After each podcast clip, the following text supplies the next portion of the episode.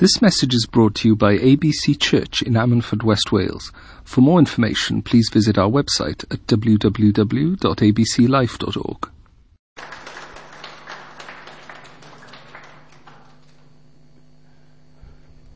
Good morning, ABC. Can we see the first video, please?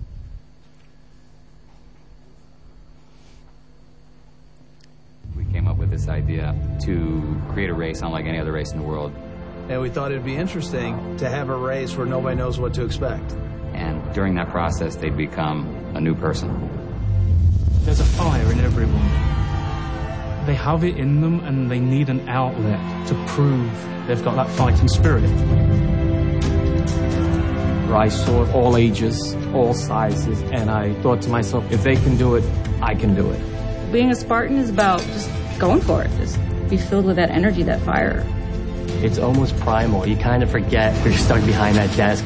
I just want to prove that I can do it. I think for me, it's brought back my faith in human nature a little bit. If I can do this, I can handle anything. You're not just out there running for the heck of it. You're out there running for a purpose. I'm most excited about pretty much proving everybody wrong. I'm going to give every single thing my best effort.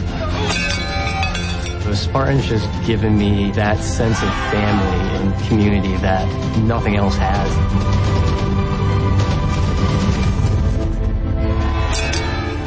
There's a lot of fire in me as far as that being able to get this done. My name is Ryan Thomason. I'm losing my sight and my hearing. I had a double mastectomy and lymph nodes taken out of my left arm. I weighed 696 pounds. I had gastric bypass surgery. Became homeless. Real people can do this, not just major athletes. Whether it's a cancer survivor, it's a family that was all obese. You know, it's just incredible people. I did that. I accomplished that. And you were sitting at home watching TV. Just get up and do it. Live life to the fullest and live with passion.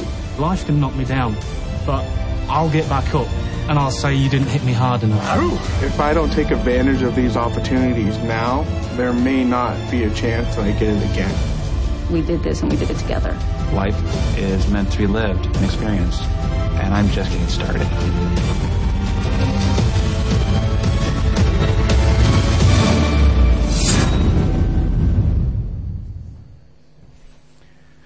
If you have your Bibles with you, please turn with me to Matthew, and I'm reading from chapter 25, verses 14 to 30. It's the parable of the talents. Kingdom of God is like a man on his way abroad who summoned his servants and entrusted his property to them.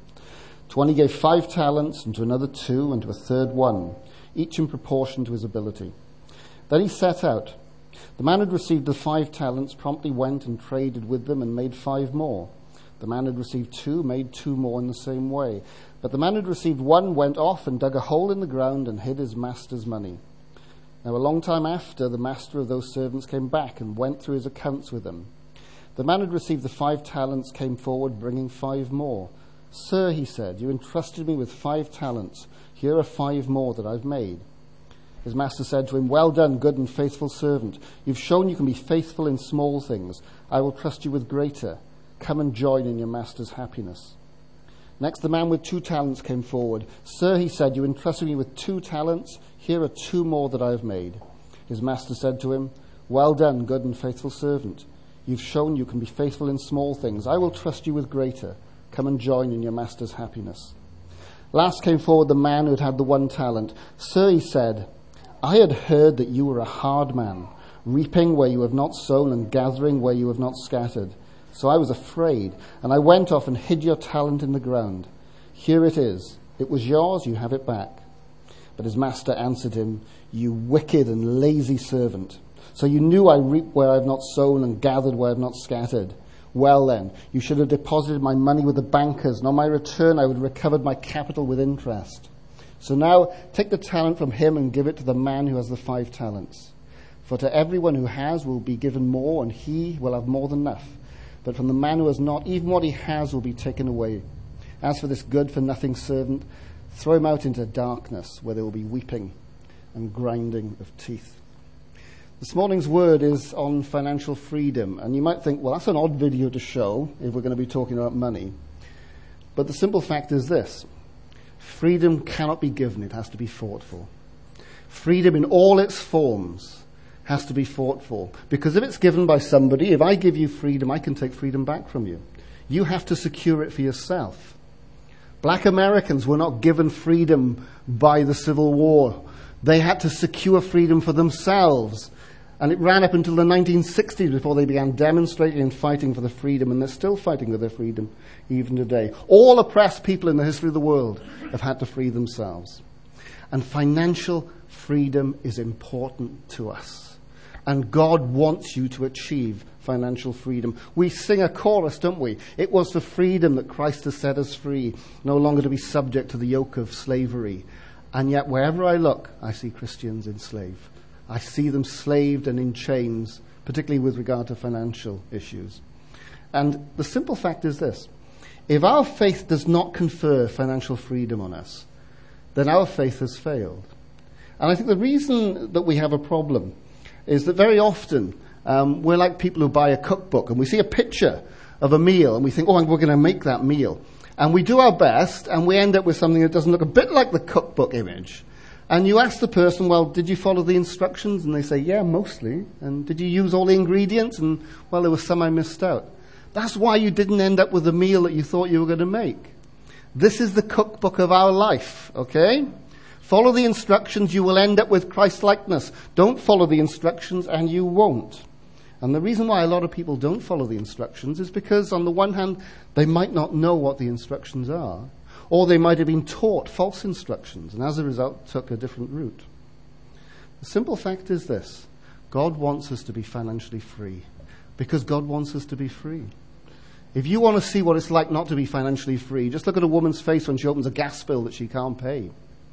If you want to see fear, look on a kid's face when bailiffs come knocking at the door.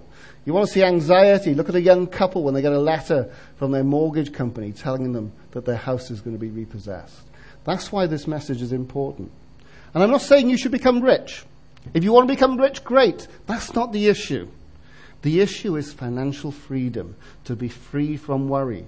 You know, Jen and I, we never wanted to be rich, and we probably never will be. But you know what? From the first day we started working, we wanted to be financially free. And we are, because we've lived our lives in accordance with biblical principles. That's why we need to establish the biblical principles for a right attitude to wealth. But I'm aware there's a danger here, okay? Because do you know what? You can talk about angels and demons and Israel and women until the cows come home. And some people might get a little bit upset, but by and large, it's out there, it's academic. You talk about money, and you are talking about something close to everybody's heart. Whether you've got it or whether you ain't got it, it's an issue that's close to us. And that was brought home to me very powerfully years ago, 30 years ago, when I worked in CAB as a debt counselor. And people would come to me and they had their problems, and I would tell them what to do to deal with their debts. And were they glad? You must be joking. They were as angry as could be. And I learned an important lesson. You can be successful in your career and yet fail in your finances. And I tell you what, if you have lived a life, okay, which is basically a lie, that is, you've been living without, beyond your means for decades in some cases, the last thing you want to hear is the truth. The truth will set you free, but it's not nice to find out that actually the way you've been living your life has been false and has been wrong. The parable of the talents is interesting because it's actually about making money. Within about 100 years of the parable being written down, the church reinterpreted the word talent as an ability or skill, and we've still got that definition. But when Jesus said the word talent, he was talking about 80 pounds of silver, okay? Which was equal in those days to about 20 years of a person's labor. So in today's money, a talent would be worth about half a million quid. So he's giving a lot of money to his servants in this parable, isn't he? And I do find it interesting that Jesus is using a monetary term to describe a monetary return.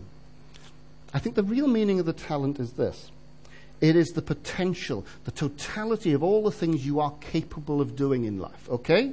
And God expects you to actually produce something. And He gives a monetary value to some aspects of that. So don't just dismiss money as being worldly.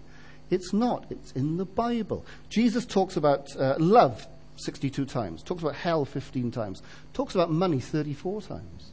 So it was an issue that was important to him.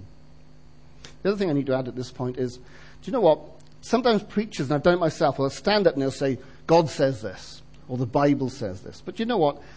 Every, every statement like that, there's a source of interpretation, okay? When I spoke about angels and demons, I told you that was my interpretation. You should have known that because you would never have seen that or heard that anywhere else on planet Earth, okay? Some people believe the world was created in 4004 BC. And they say the Bible says it.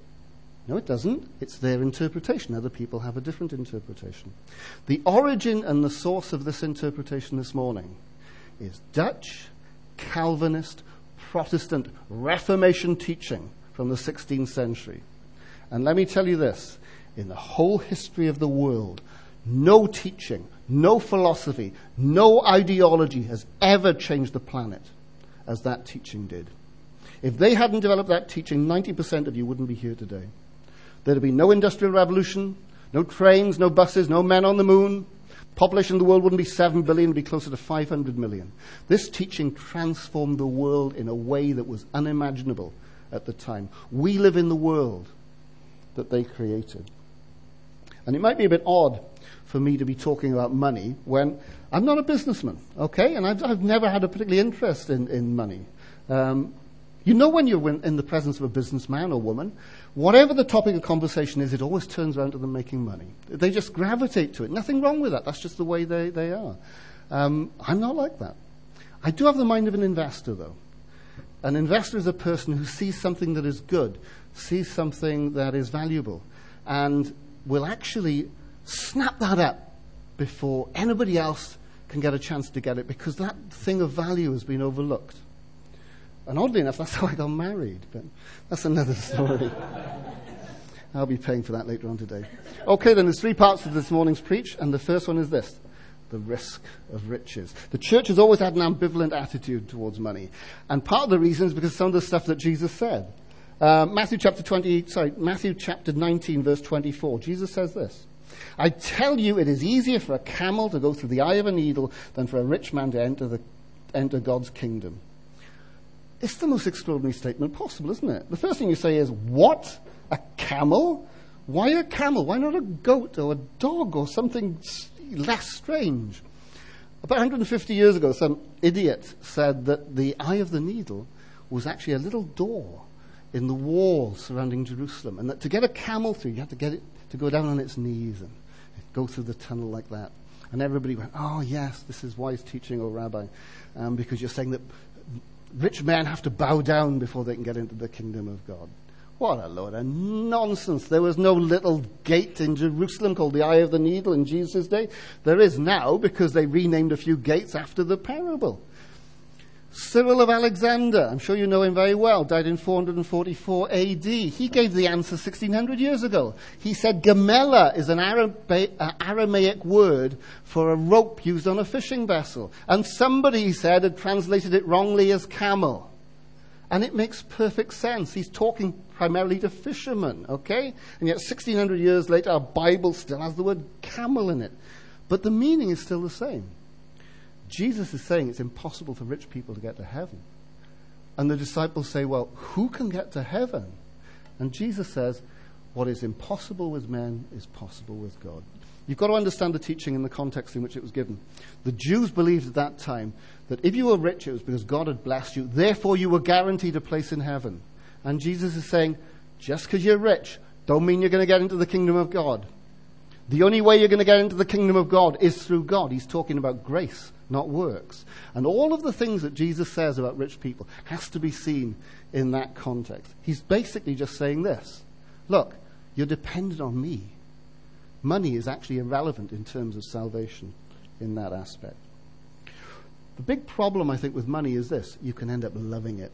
1 Timothy chapter 6 verse 10 says the love of money is the root of all evil. That's quite a comprehensive statement, isn't it? And wealth can be dangerous. Wealth can damage you spiritually and morally. The big problem with wealth is this it can make you think that you're a better person than other people who have less money. It can lead to arrogance, okay? And in other people, it can lead to envy. And then, if you've got love of money, it can lead to greed. So you've got three big, powerful sins there going in one way.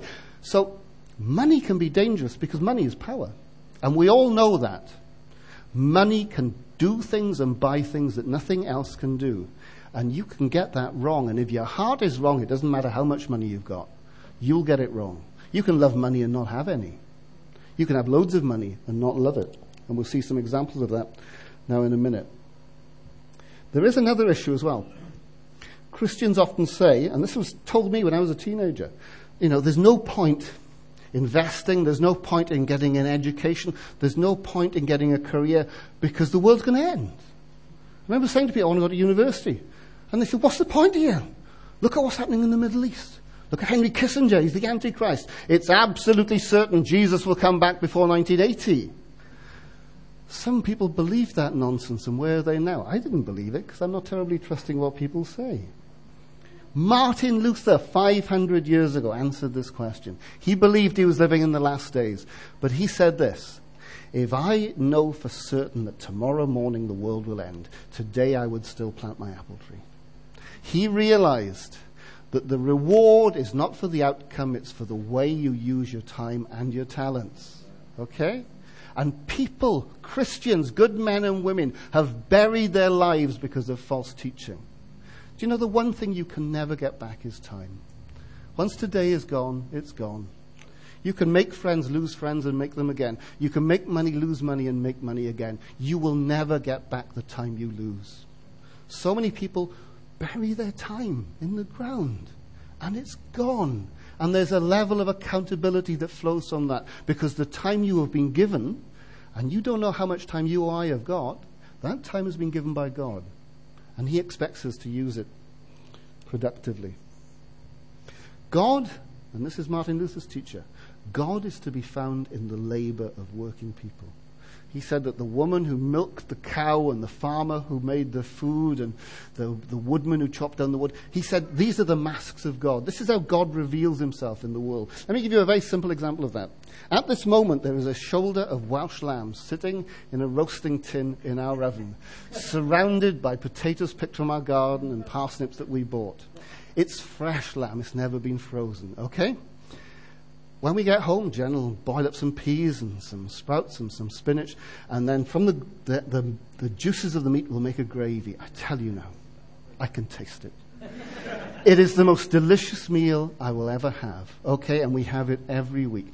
It is awesome. It, it is part and parcel of the richness of life. God was in the farmer providing me with a wonderful meal today, and I will enjoy that to the full.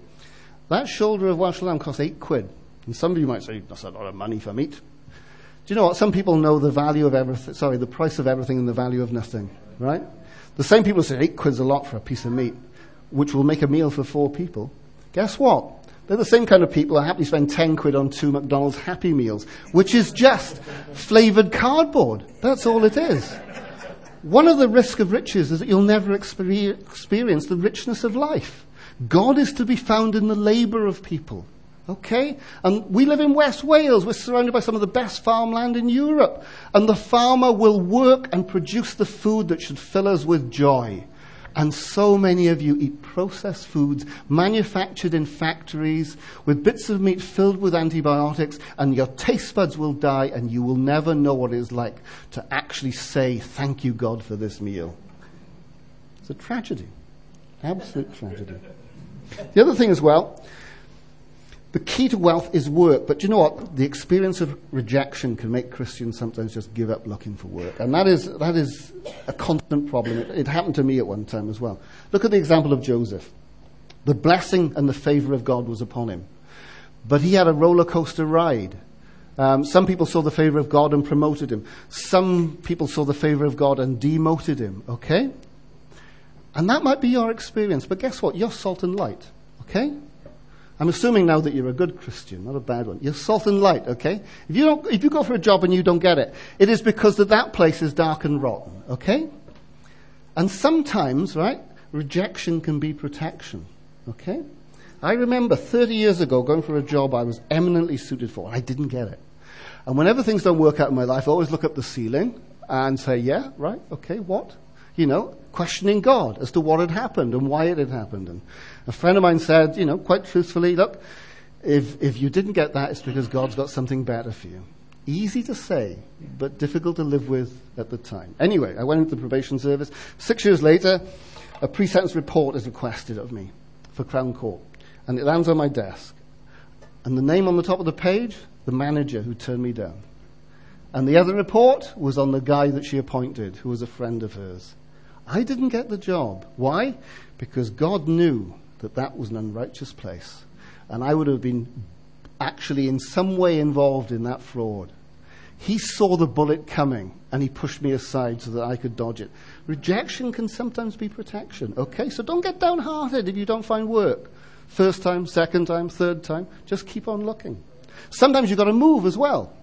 Um, Genesis chapter 26, verse, 20, verse 22. Isaac had to move three times before, he could find a place where he could dig a well to water his flocks. You might have to move. We are sojourners. We are travelers, okay? Half my family and half Jen's family went to the States in the 1880s. Why? Because there was an agricultural slump in the Usk Valley and they had to go there to find work. You might have to move. The job might not come to you. So what? It's how the faith spreads. It's what we do. Go to where the work is. The work isn't going to come to you. Those are the risks of riches. Second part is this the Reformation, revelation. Do you know what? The Roman Catholic Church has always taught that poverty is next to godliness. I've always found that a bit of an odd teaching, really, because, you know, you're talking about uh, Catholic princes living in palaces surrounded by gold and silver and waited on by servants. And they're telling the peasants they should be poor to be next to God. I don't know, there's something a bit dodgy about that. Anyway, the Dutch in the 16th century, when they finally got hold of the Bible in their own language, sat down and asked the question that you and I have to ask. What is God saying to this generation? And they wanted to know what God was saying to them. And there were three key scriptures that reorientated the Reformation and changed, first of all, Holland, and then Britain, and then the rest of the world. And these are the three scriptures that they relied upon. The first is this Deuteronomy chapter 8, verses 17 to 18. You may say to yourself, My power and the strength of my hands have produced this wealth for me. But Yahweh your God, but remember Yahweh your God, for it is He who gives you the ability to produce wealth, and so confirms His covenant, which He swore to your forefathers, as it is today. The second scripture is 2 Thessalonians chapter 3, verses 6 to 15. In the name of the Lord Jesus Christ, we commend you, brothers, to keep away from every brother who is idle and does not live according to the teaching you received from us. For you yourselves know how you ought to follow our example. We were not idle when we were with you, nor did we eat anyone's food without paying it. On the contrary, we worked night and day, laboring and toiling so that we would not be a burden to any of you. We did this not because we do not have the right to such help, but in order to make ourselves a model for you to follow. For even when we were with you, we gave you this rule. If a man does not work, he shall not eat. We hear that some among you are idle. They are not busy, they are busy bodies. Such people we command and urge in the Lord Jesus Christ to settle down and earn the bread they eat. And as for you, brothers, never tire of doing what is right. If anyone does not obey our instruction in this letter, take special note of him. Do not associate with him, in order that he may feel ashamed. Yet do not regard him as an enemy, but warn him as a brother. And the third scripture was 2 Corinthians chapter 8 verses 1 to 7. We want you to know about the grace that God has given the Macedonian church. Out of severe trial, their joy and poverty welled up in rich generosity. For I testify that they gave as much as they were able and even more. They pleaded with us for the privilege of sharing in this service to the saints. But just as you excel in everything, in faith, in speech, in knowledge, in earnestness, and in your love for us, see that you also excel in this grace of giving. Those three bits of teaching led to these conclusions among the Dutch Protestants. One, the conferring of wealth is the confirmation of the covenant. Two, idleness is a sin. And thirdly, generosity is obligatory. They added a fourth point, and this was to avoid the sin of envy. Frugality is also an obligation. It's why they started wearing Protestant black, because it was the cheapest cloth. It's why they started building houses with plain facades. It's why they didn't go around decked out in jewels and gold and silver. 120 years later, John Wesley summed it up in a little catchphrase gain all you can, save all you can, give all you can. Now, let me illustrate the problem that arose from this teaching. Imagine for a moment that I am a Dutch weaver, okay, called Jan, we'll say, okay, which oddly enough is Welsh for Jan. So there we are. I work hard. God is in my labor. I work really hard and I make money and I employ people and I've got a little business going. But there comes a point where I'm making more money than I know what to do with. Now, when I was a Catholic, I'd buy gold and silver and do a Gollum impersonation and say, my precious. But I can't do that now because gold and silver are idle. They don't produce any labor. So I could give it away. You know, there might be somebody in, in our church, somebody perhaps called like Mark Van Watkins. And um, I might give him my money. But what's he going to do then? He's just going to give up his job and play golf all day. They did have golf in those days, but perhaps not in Holland. It was in Scotland. So guess what? I've sinned twice.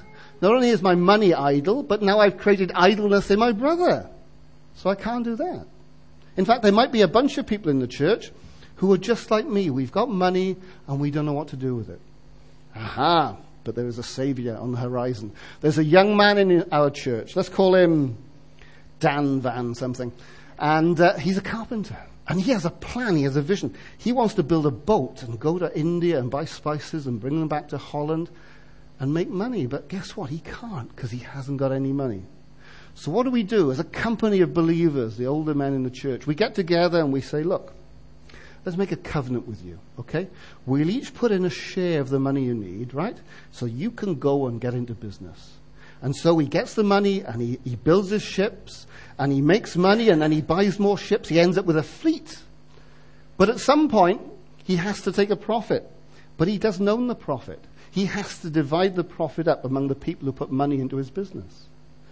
Do you know what I've just done? I've just invented capitalism the company, the share, the dividend. There'd been businesses before, there'd been enterprises before. This is the first time those three features came into being. And they came into being because the Dutch didn't want to sin. And the result, the world was transformed. The most successful company there's ever been is the first one ever founded, the Dutch East India Company. It ran for 200 years. It made 25% profit every year for 200 years. Where did the Industrial Revolution come from? A bunch of guys in Oxford decided to invent a steam engine? No. Baptist lay preacher in Devon, making his money selling tools to the miners in Cornwall. And guess what? He was going to go out of business because the mines were flooding. So he went home and he invented the steam engine. His name was Thomas Newcomen. It was 1712. He got the funding for the business that he started making steam engines from his church, from a company of believers. You can come right forward to the times now. People like uh, Steve Jobs and Zuckerberg. Look at the crowdfunding that goes on. The big problem with the world from the beginning has always been this. Young men in particular have the vision, the ambition, and the energy. They don't have the money. Old men have the money, and in times past and in other cultures, old men just turned it into gold and silver and kept it in a storehouse. The Reformation allowed old men to pass money to young men, and they created wealth. God confirms the covenant by conferring wealth upon the labors of people. That is where the modern world comes from. And that was invented by the Dutch 400 years ago. In the 19th century, the Catholics in Germany were upset because German Catholics were poor and Protestant Catholics were rich. They hired a sociologist called Max Weber and they asked him to do an inquiry into why is this. And this is a seminal work. If you study economics, sociology, politics at university, this is one of the first texts you'll read. It's called The Protestant Work Ethic and the Spirit of Capitalism, published in 1905. He said this A glance at the occupation statistics of any country of mixed religious composition brings to light with remarkable frequency a situation which has several times provoked anxious discussion in the Catholic press. Namely, that business leaders, as well as the higher grades of skilled labor, and even more the higher technically and commercially trained personnel of modern enterprises, are overwhelmingly Protestant. Look at Jesus, he's a carpenter. John, Andrew, Peter, fisherman. Paul, a sailmaker. This has been the history of our faith from the beginning. Martin Luther, the son of a miner. Calvin, the son of a lawyer. It's that artisan class. Karl Marx called it the revolutionary class. It's the people who change the world because they're the ones who labor and make things happen. And it's extraordinary. When you actually look at the richest men in human history, who are they? Gangsters? Drug dealers? Kings? Princes? No. They all have these things in common. They're all Protestant Christians.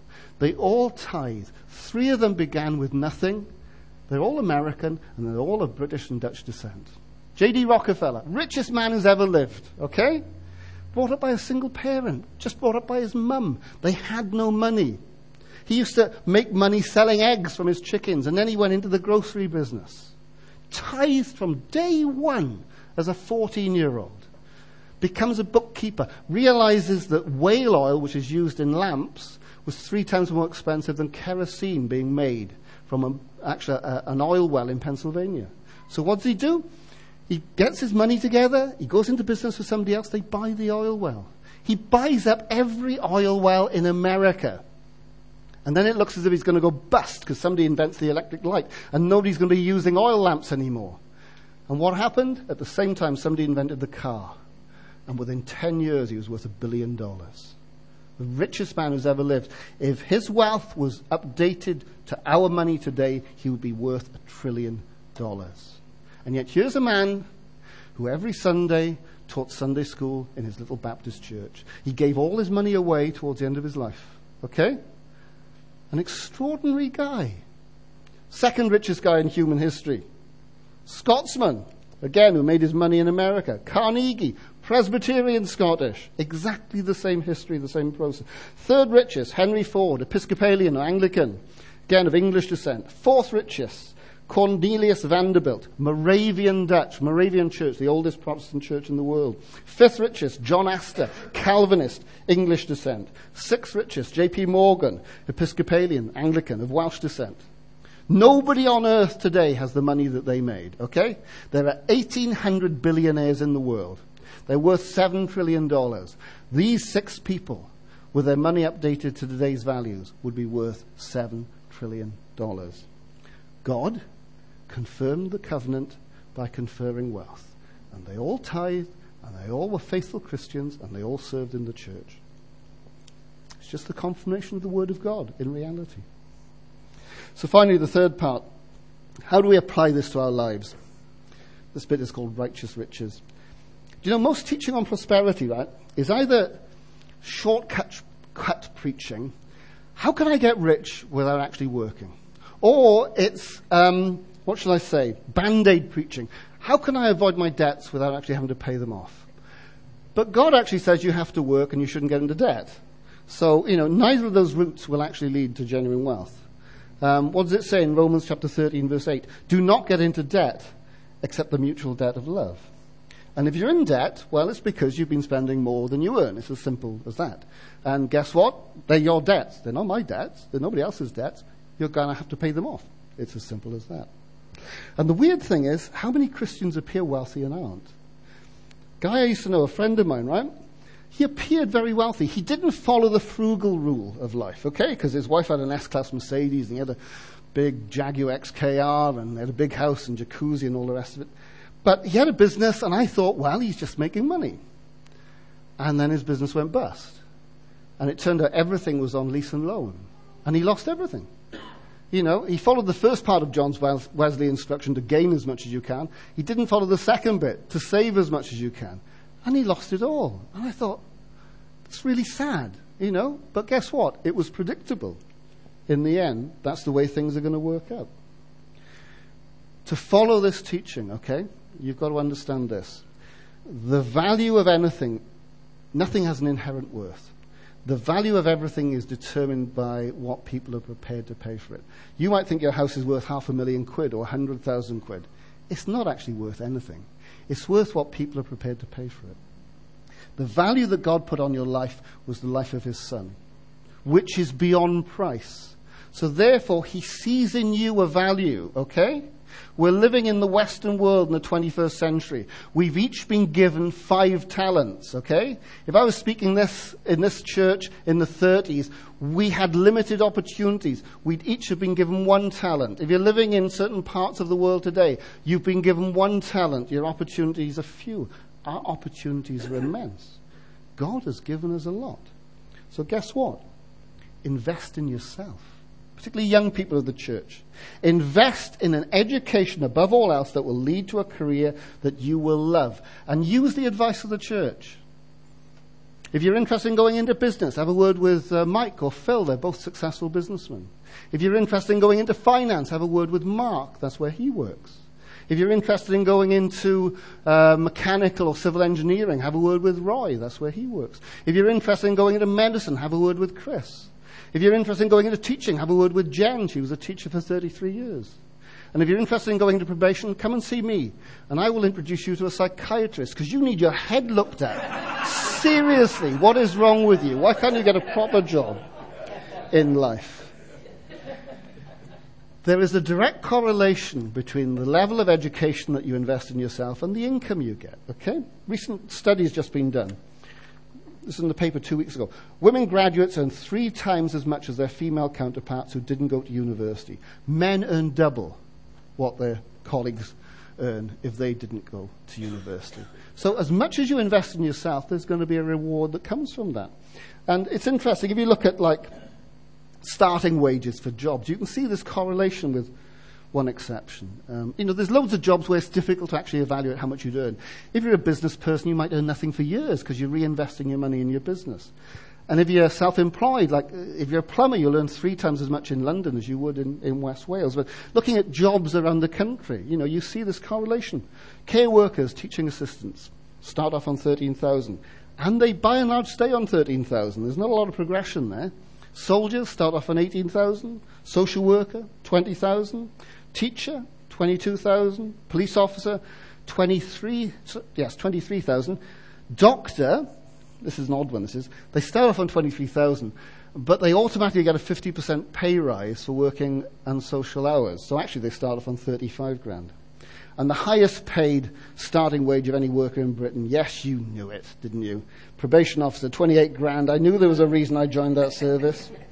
Your career, however, has to be a blessing, not a curse to other people, okay? Um, I know with our kids, we said to them, we'll support you in anything you want to do sport, ballet, you name it, okay? But if you don't know what to do, become a teacher.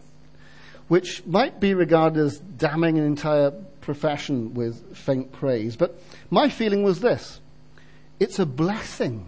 It's, a, it's, it's the most profound job you can actually have. Tens of thousands of kids passed through Jen's life, okay? And she profoundly influenced them. And my daughter took my advice, and finally, eventually, like most boys are, the son is finally getting there as well. And you'll never be without a work. You'll never be without a job. You might have to move around. But guess what? Every year now for the next 10 years, there are 80,000 new school places needed in this country, okay? So guess what? You go into teaching, you will find work. And if you're an English teacher, you'll get a job anywhere in the world, okay? So you'll never be without a job. But I tell you this God can only confirm the covenant if you're in covenant with other people. When you have a contract with your employer or with a client or with a customer, you are actually showing the level of commitment to your covenant to God. The way you treat people is the way you treat God. So if you're a businessman or woman, you have a reputation for cheating and dodgy dealing? Or are you seen as an upright person? If you sell products, are you selling rubbish, selling a lie? Or is the product good and the profit reasonable? If you're offering a service, is your service good, poor, excellent, abysmal, with a smile, or with a frown? Because if you just pursue money, guess what? You'll just end up loving money. But if you seek to reveal God in the world by the things you do, then God will confirm his covenant with you. Not by giving you vast amounts of money, although that's possible, but by giving you financial freedom so you don't have to worry. Jesus said this, or rather, Paul said this, Colossians chapter 3 verse 23 to 24. Whatever your work is, put your heart into it, as if you were doing it for the Lord and not for people, knowing that the Lord will repay you by making you his heirs. It is Christ the Lord that you are serving in whatever you do. Matthew chapter 25 verse 40 says this, as you did it to the least of these, you did it to me. You've got to have that understanding when it comes to your work and it comes to your labor. Second thing you need to do, invest in your future. Save 10% of your income for the day when you won't be able to earn. Particularly important in this time and era. Why? Because the whole of the state and the welfare system is collapsing. We've got too many debts, too many people are taking stuff out, too few people are putting it in. So you need to prepare for the day where you will not earn, okay? And like I said, Jen and I have never wanted to be rich, but from day one when we started working as 19 year olds, guess what? We looked forward to the day that we'd retire so that we'd have financial freedom. And God blessed us in that. When my kid, my daughter started working as a teacher eight years ago, her take home pay was 1300 quid a month. And I told her, save 300 quid a month. I told her what fund to put it in, put it within an ISA so she doesn't have to pay tax. If she'd been buying a house or saving for a house, that would have been different. I'd have said invest in the house because a house can be both a home and an investment. But she didn't need a home at that time. She's done it. And the reason she's done it is this because she wants to retire when she's 60. But she's not going to get a work pension or a state pension until she's 68. Okay? But she's looking ahead, and that's the thing that she should do. And that's the thing that you need to do as well. Investments cannot be idle. No gold, no silver. You put money into a building society, you're helping somebody else buy a house. Put money into a bank, guess what? You're helping businesses thrive. Buy a share, invest in corporate bonds, invest in a fund. The money is going to go into a company. You're making people work. It's labor that creates wealth, and money is just the means to do that. And finally, invest in the kingdom of God. Tithe a tenth of your income to the church. Malachi chapter 3 verse 8 to 12 says this, Will a man rob God? Yet you rob me. But you ask, how do we rob you? In tithes and offerings. You are under a curse, the whole nation of you, because you're robbing me. Bring the whole tithe into the storehouse, that there may be food in my house. Test me in this, says Yahweh Almighty, and see if I will not throw open the floodgates of heaven and pour out so much blessing that you will not have enough room for it. I will prevent pests from devouring your crops, and the vines in your fields will not lose their fruit, says Yahweh, God Almighty. Then all the nations will call you blessed, for yours will be a delightful land, says Yahweh Almighty. Isn't that what we created in Northern Europe and in America and in other countries in the world where we adopted this Dutch Reformation teaching? Didn't God bless us? And hasn't God blessed us? The richest part of the Roman Empire used to be the Middle East. Look at the Middle East. One of the richest countries in the world should be Iraq. They own 25% of the world's oil. It's one of the poorest nations on earth. One of the poorest nations on earth should be Switzerland because they've got nothing. No natural resources. Even their land isn't terribly good at farming. And yet they're the richest country on earth because they adopted this teaching. I just want to end with this. How bad do you want financial freedom? Because do you know what? You will hear voices in the church and outside of the church telling you to bury your life in the dirt. When we joined a church in Swansea 20 odd years ago, I didn't know this at the time, but people came to Jen and said, You shouldn't be working as a teacher. You should be at home looking after your kids.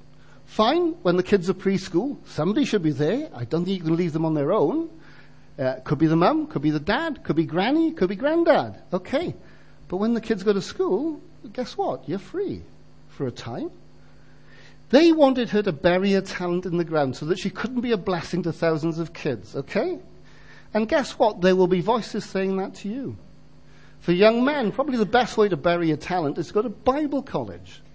Bible college is a cul-de-sac of the faith. Nothing good has ever come out of them. Seriously. But you might say to me, Ian, God's called me to be an apostle. Amen, brother. Do what the apostles did and get a job. Jesus was a carpenter.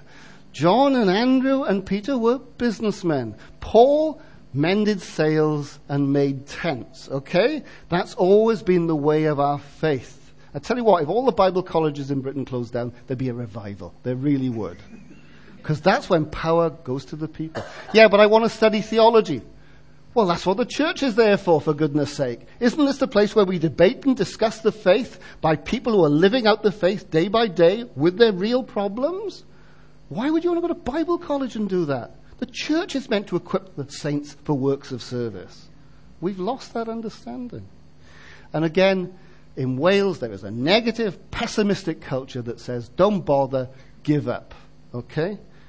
But the Word of God is this He's given you a talent. What are you going to do with it? How bad do you want financial freedom? Because if you want it, it is a struggle, it is hard work, it is not easy, but it's worth having. We'll finish with this video.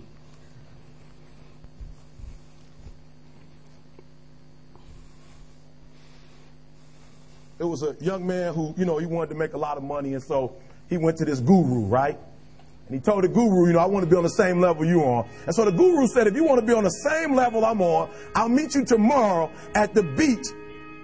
So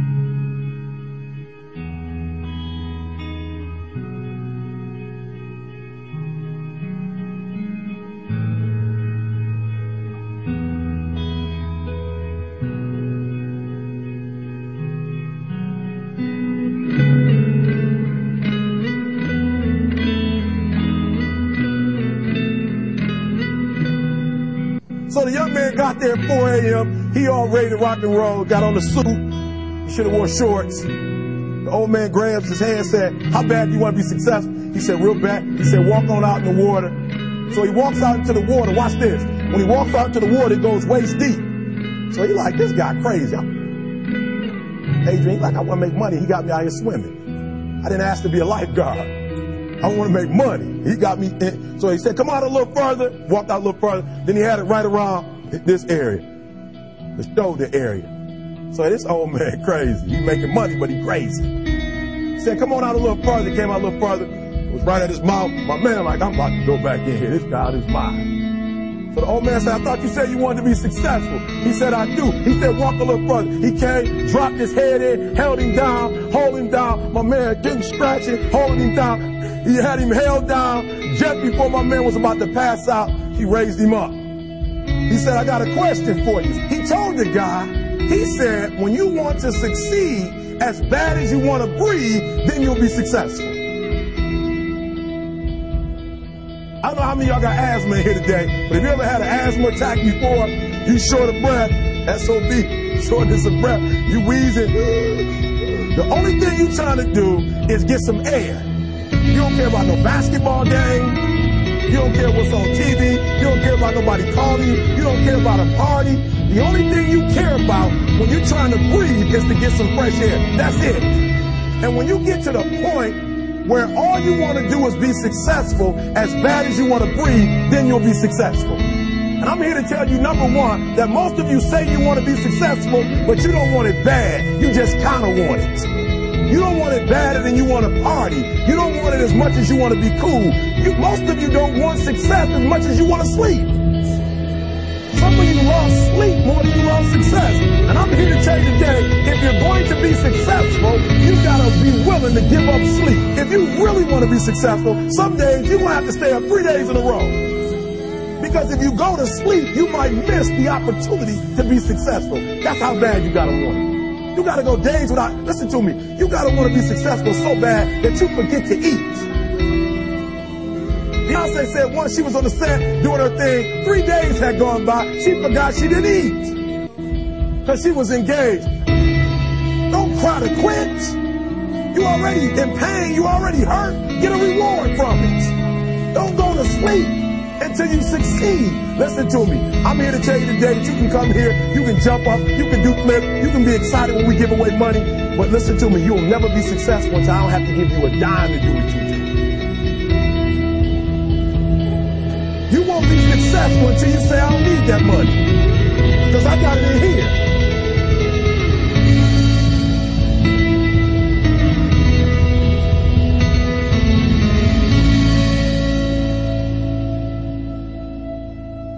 This message was brought to you by ABC Church. For more information, please visit our website at www.abclife.org or search for us on Facebook or Twitter. You can also contact us by phone on 01269 596000.